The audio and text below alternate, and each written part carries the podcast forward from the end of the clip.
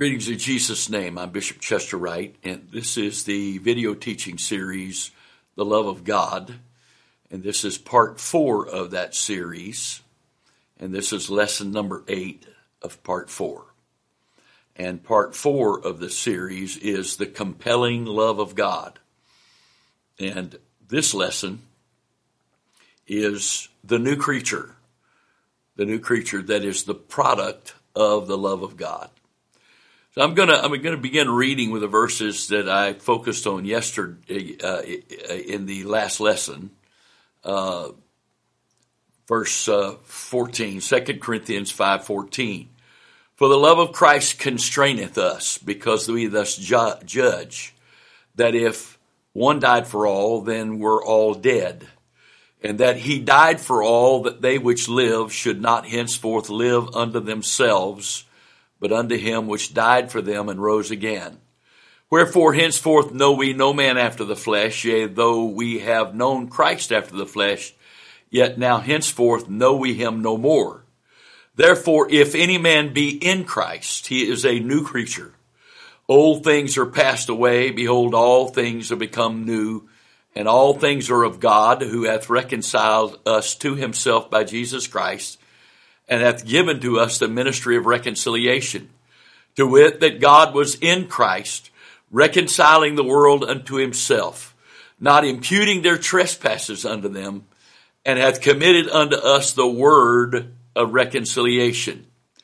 Uh, the uh, Second Corinthians 5, uh, 16 and 17 in the Amplified Consequently, from now on, we estimate and regard no one from a purely human point of view in terms of natural standards of value.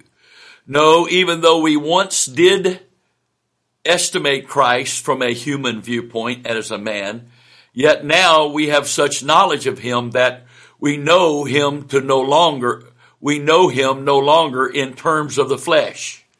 Therefore, if any person is engrafted in Christ, the Messiah, he is a new creature altogether. The old previous moral and spiritual condition has passed away.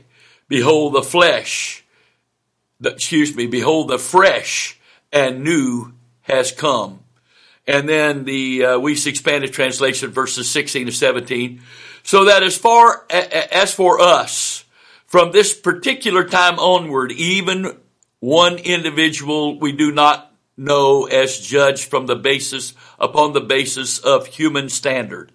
Even though we, Paul, in his unsaved state, uh, have known Christ as judged by human standard, yet now no longer do we know him as such. So that, assuming that anyone is in Christ, he is a new, he is a creation new in quality. The antiquated, out of date things which do not belong to the new life in Christ Jesus have passed away. Behold, all things have become new in quality. So we're talking about the new creature. We're talking about the new creature. Well, the uh, last three lessons, especially, tell, gives us some idea of the process that God uses to get us to this new creature where old things are passed away.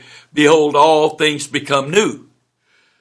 And God's perfect process is always in regards to our involvement with His mission, with His purpose, with His plan for what, why he was in the earth.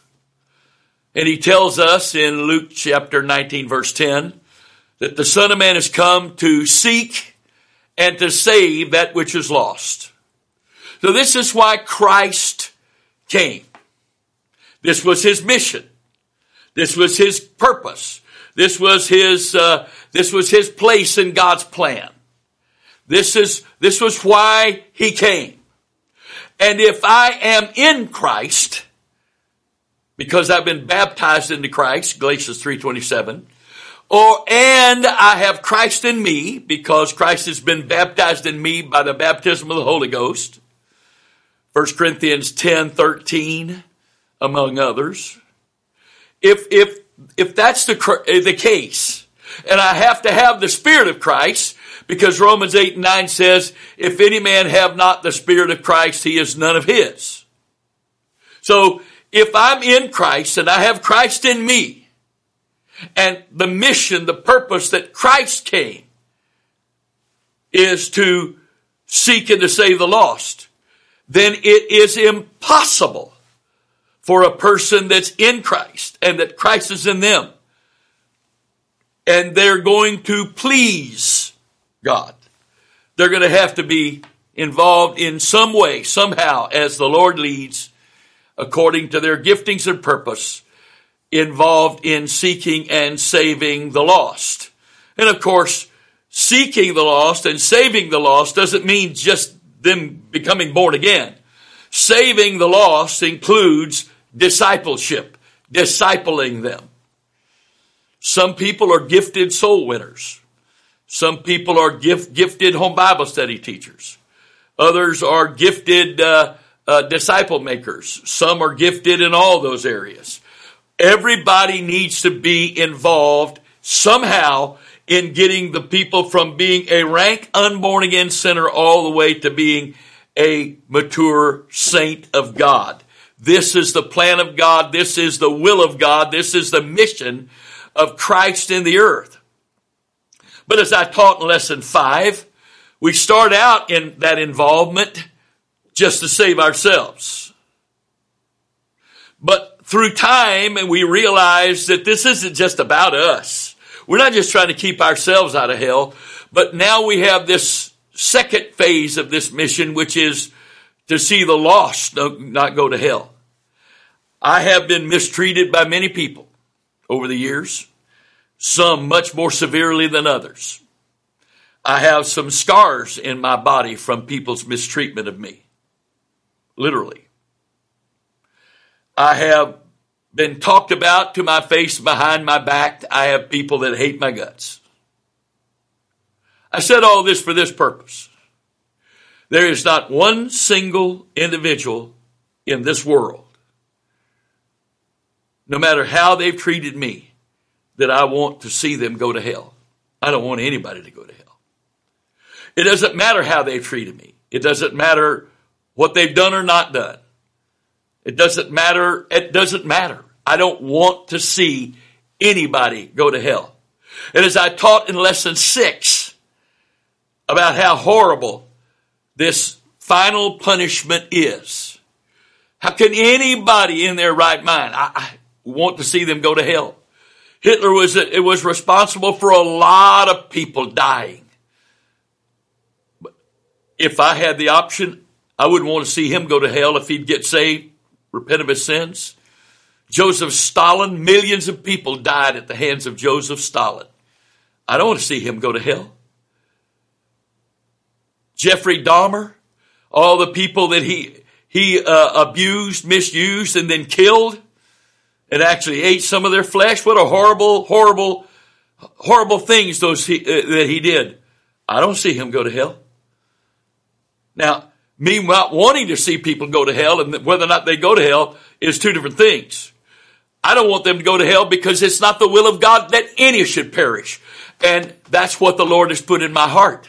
It's His feelings about it. Now, what they do with His love that He offers them, that's between them and God. And then finally, finally, as we've taught in the last lesson, verses 14 and 15, for the love of Christ constraineth us because we thus judge that if one died for all, then were all dead. And that he died for all, that they which live, those that used to be dead in sin, trespass and sins, that are now alive in Christ Jesus, that they which live should not henceforth live unto themselves, but unto him which died for them and rose again. It is in this third dimension of a burden. It is in this third area of, of life and existence and walk with God. It is this crucified life that he leads me to and gives me the grace to submit to in which I can have full expectation that I am a new creature. If any man be in Christ, he is a new creature. Old things have passed away. Behold, all things have become new. You see, I, have read the verses for years. I don't know if you have, but of course the scripture says, Galatians 3.27, for as many as are baptized in Christ, into Christ have put on Christ. Okay, so when I was water baptized, Christ and his righteousness were put on me. I was put into him, he was put on me. Then why is it in other places that Paul is exalting, exhorting Christians to put on Christ? Ephesians chapter 4 verse 24.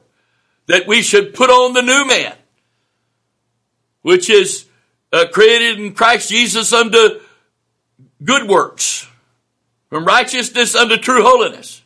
I,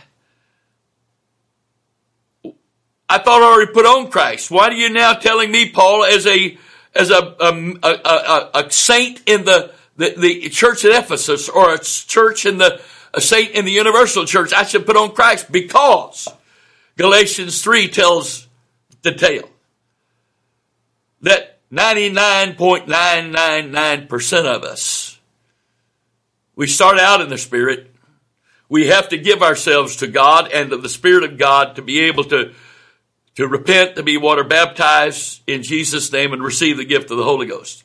But somewhere in the next few hours, days, weeks, months, or whatever, we take back over. The yieldedness we gave to God, we take it back over. And now we are trying to be righteous by doing righteousness and we're trying to be good. And, and, and we don't, and, and those the difference the way we pray. In, in these first two dimensions of our walk with God, and again, the Lord uses the mission of souls as the impetus, the catalyst, and the focal point of these dimensions. Because it's not, it, it, a lot of people with souls out of the equation, they're just going to church to be saved. They're just paying their tithes to be saved. They're just living separated to be saved. They're just obeying the preacher to be saved. It's all about them. And that's why it doesn't work. Because it's all about them. In God, Everything God does, it's all about us. So in return, because we love Him because He first loved us, His love coming to us makes it all about Him. That's the first commandment. But let's be really transparent here. Very few of us have actually been able to, very, very few of us have been able to actually understand that from the beginning because we're babes in Christ and Peter said, 1 Peter 2, 2, as, Uh, as newborn babes desire the sincere milk of the word. So we're just starting out of this. We don't really understand. We don't have the knowledge of the word we need. We do whatever. So in that process, we take back over. And God lets us. Well, why would he stop us? Because first of all, by his own will, he limited himself in this dimension called temporal time to never force any human being to do anything against their will. But second of all, it serves his purpose to let us take over because then we're going to fail and we're going to fail a lot. And when he said, without me, you can do nothing, it's one thing for him to say that. It's another thing for you and I to believe that. Well, what is it that will cause me to believe that? Experiencing that without Him I can do nothing. And if I don't experience that, then I don't come to this conclusion that I can't do anything for God. I can't live for God. I can't work for God. I can try to live for God. I can try to work for God, but I'm going to fail more than I succeed. And that brings even my successes into question of whether or not it was true, truly success. Is it something God actually did?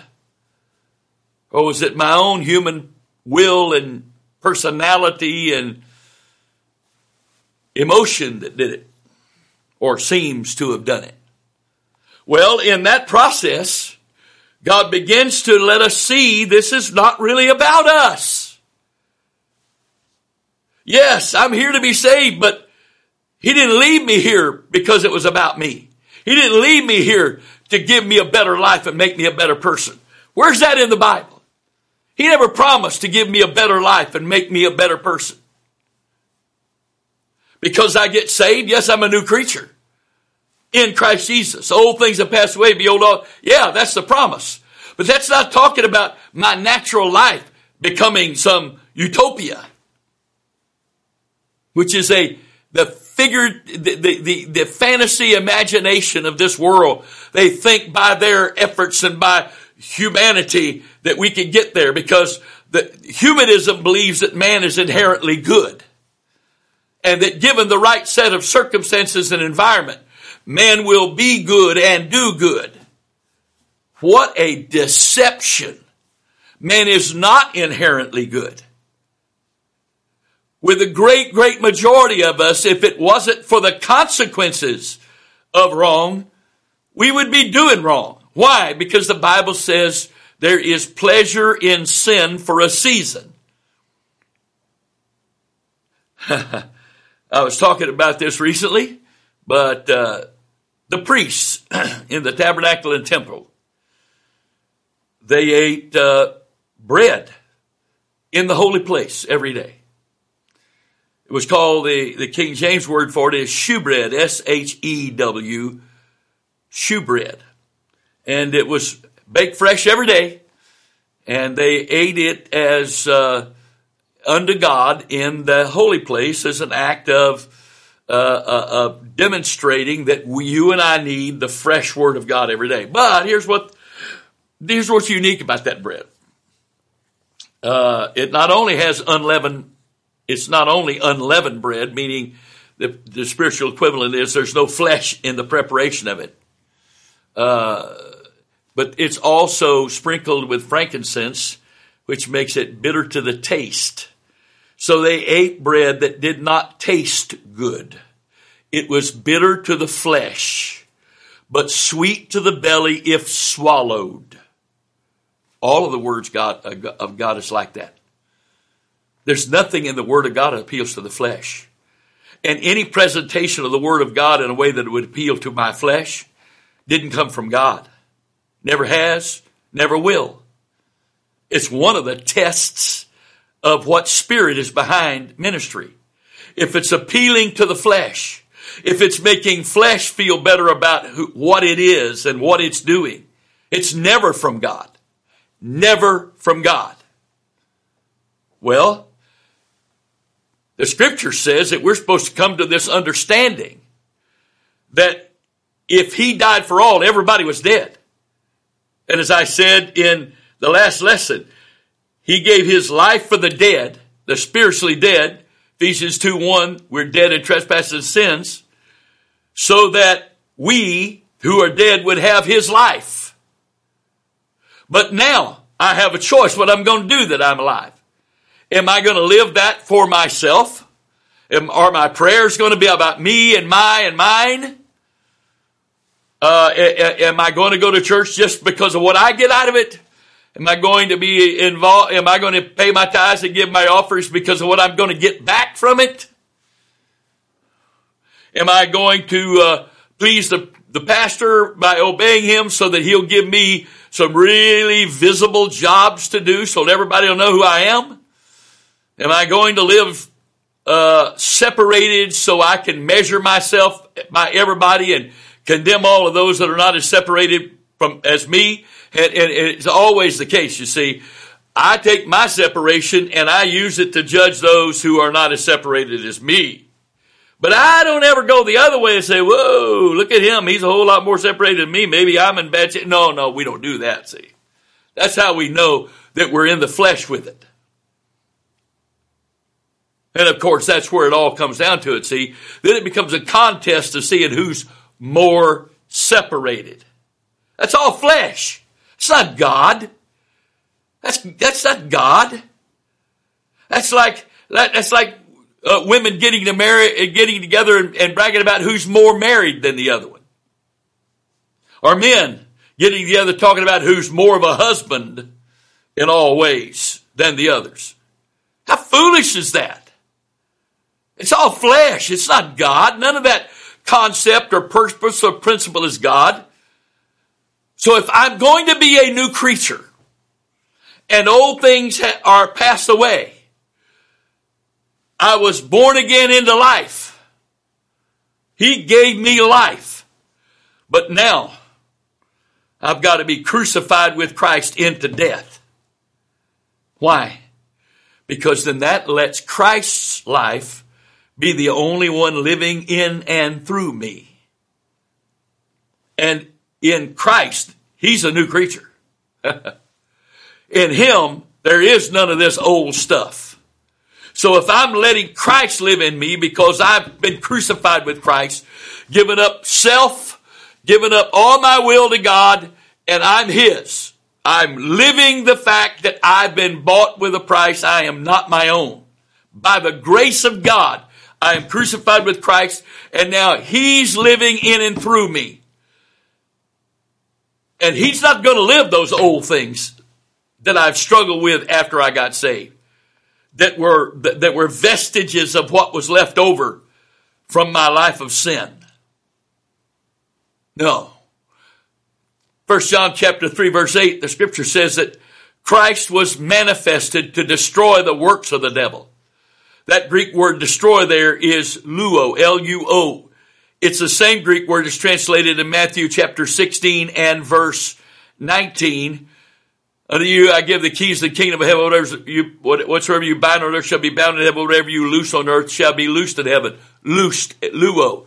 So when Christ was manifested to loose us from the, the, the effects of the works of the devil in our life. Those are the things I struggle with after I'm saved. You say, well, I don't believe in that. Well, when Paul wrote in Romans 7 about all of his struggle, he wasn't talking about his struggle before he got saved. He was talking about the struggle he had after he got saved. The things I will, I don't do. The things I don't want to do, I do. Uh, to will is present with me, but how to find out how to do what I will, I find not. Oh, wretched, uh, uh there is in me that is in my flesh, there dwells no good thing. O wretched man that I am, who shall deliver me from the body of this death? That's, that's what God wants to bring us to in this first phase and then this second phase. That first dimension of a burden, the second dimension of a burden. And again, souls are everything. That's what we're here for. But God uses souls as the test for our involvement with Him to bring us to the end of ourselves so that now we can be this new creature in Christ because we've been crucified with Christ. And once we're at that place, actually, if you stay crucified with Christ, everything is easy because you're not doing it. It's not your emotions. It's not your love. It's not your vision. It's not your purpose. It's not your uh, It's not your passion. It's not your burden. It's not your spirit. It's not your words. It's not your love. It's not your energy. It's all His. He's living His life through us. So it says, therefore, if any man be in Christ, he's a new creature. Yeah. Therefore. Therefore what? Therefore, based on everything it was written at the very least in in 1 Corinthians 4 that we talked about in the first four lessons of this uh, part, four. And then the three parts of the transition uh, from self to others to Jesus. It's all, it's all there. So therefore, if all of that has worked, then, and I'm in Christ, I'm a new creature. Because I'm not just in Christ, if I'm crucified with Christ, now Christ is living in me. You say, but I have the Spirit of Christ. Yes. I received the Spirit of Christ at the, uh, at my salvation, at being born again. But what about Christ? How can Christ be in me? How can I be in Christ? Okay. I was born again. I was baptized into Christ. But Christ is the Logos made flesh. So if I'm going to be in Christ, I've got to be living a life of His Word. And if Christ is in me, then the anointed Word is abiding in me and is the final authority in my life. And so if I am crucified with Christ, for the love of Christ constraineth us because we thus judge that if one died for all, and that he died for all, all that they which live should not henceforth live unto uh, themselves, but unto him which died for them and rose again. So if I've been crucified with Christ, Christ, the Spirit of Christ has been in me all this time. But the, the, the, the anointed word is abiding in me and is the final authority in my life. And if I'm in that case, I am a new creature with all those old things have passed away and all of this is new because it's all in Christ and it, He is now abiding in me and living this through me. All these first two, these first two periods or phases of my life, I had the Spirit of Christ and I fellowship with the Word of Christ, but the Word of Christ wasn't the final authority of my life. It was not the final authority. Be, being saved it doesn't automatically make me a mature Christian. I am a babe. I've got to grow up. And what growing up means, coming to the end of me. Coming to the understanding that I can't do this myself. I want to be a new creature. I am a new creature. Why? Because on August the 1st, 2003, I was crucified with Christ. And these last 17 or so years, internally,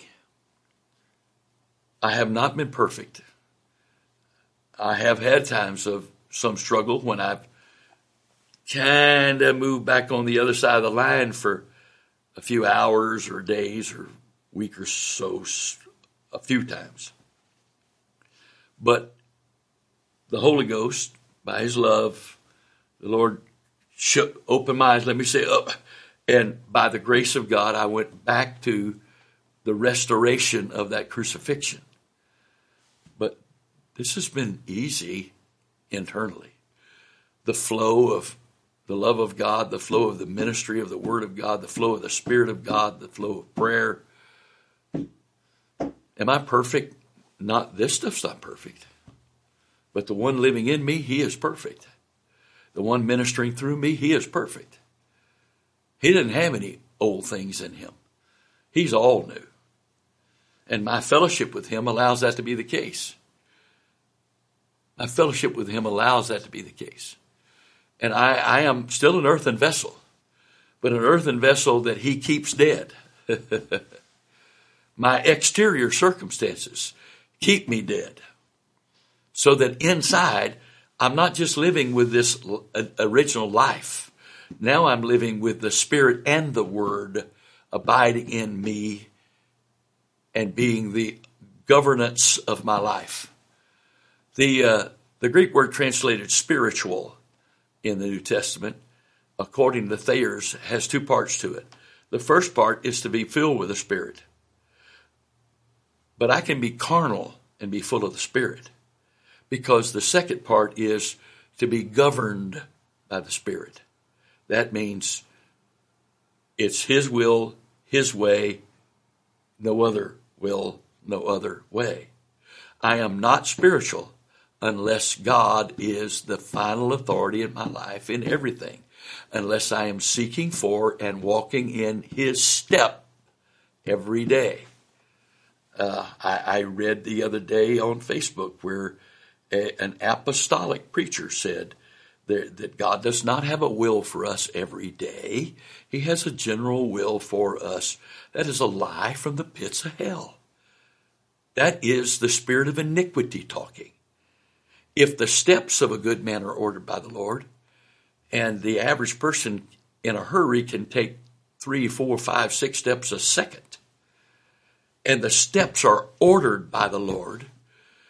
That every step I take, God has a will for that step. Now, I am not implying that the Lord is going to speak step, step, step, step. No, no.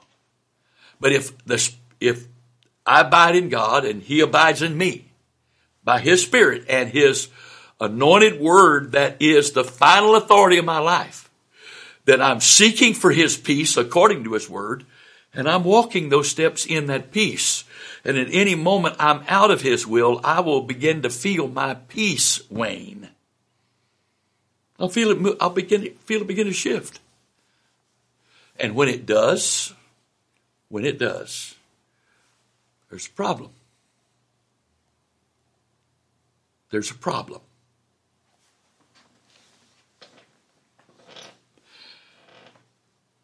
I need to stop. The scripture teaches me to follow peace. Follow peace. Jesus' name. Colossians 2, 3.15 says, Colossians 3.15 says, let peace rule in your hearts. The word rule there is arbitrator, uh, decision maker. Let peace be the decision maker. Follow your peace. If I'm crucified with Christ, then I have peace. And Christ is abiding in me by his Spirit and, and by his word, the Logos, abiding in me as the, the Lord of my life. That's what Lord means, supreme ruler. A lot of people call him Lord. He's not their Lord. He doesn't, he, he doesn't run their life. He's not in charge of their life. They call him Lord, but he's not. When I, when I have, was dead and he died for me and then he gave me his life. He did not give me his life for me to live that life for me. He gave me his life so that I could give that life back to him so that he then could use me for his plan, his purposes, his kingdom, his will, for his name's sake. He told Israel, I haven't done these things for you. I've done these things for my name's sake. I haven't forgiven you of your sins for your sake. I've forgiven you of your sins for my name's sake. Well, that's true for us. He's not doing this for us specifically. He's doing this for his name's sake. Now, you say, well, that's pretty, that's pretty selfish. No, no. Look at all the blessings and the benefit we get because he wants to do this for us for his own glory.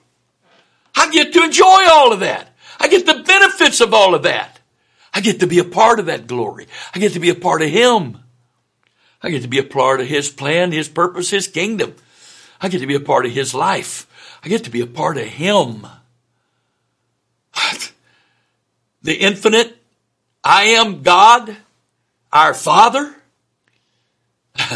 is working all these things according to the pleasure of His will Roman, uh, Revelation chapter 4 verse 11. That's what we're going to say to him when we bow down before him and cast our throne, our, our crowns at his feet. You've done all this according to the pleasure of your own will. After your own pleasure. This is, this is for, you've done all this for your, your pleasure, for your will's sake. That's the Greek word there, literally. Your will's sake. But I get to be in heaven. I get to sit on a throne around the, the throne with the rest of the, the bride of Christ. I, I get crowns. I get to be a king and priest. I get all of that, but he did it for his sake. So he saved me. Not so that I could have a good life. Not so I could be a better person. He saved me for his plan, his purposes, his kingdom. And that being the case, that's how I become a new creature in practice. Over here, it's new creature in promise. I'm saved, I'm newborn, I've got the Spirit of Christ in me, and I'm fellowshipping occasionally with the Word. But the word's not the final authority in my life. I make my own decisions. I make my, I, I'm in control. I'm in charge. But when I, when I die, by the grace of God out to myself, I am now, I now have abundant life because the Spirit of Christ and the Word of God abides in me. And he said, if ye abide me and my words abide in you, you shall ask what you will and it shall be done. So in this case, it's not about me. I'm not asking stuff for me. But I can pray what I, what I feel prompted of the Spirit to pray for the kingdom, no matter how far out there it sounds and feels. And He will do it because it's for the purpose. It's for the purpose. You want to be a new creature? You can't live for yourself, even as a Christian. Because the love of Christ compels us constrains us. And one definition of that Greek word constrain is arrests us.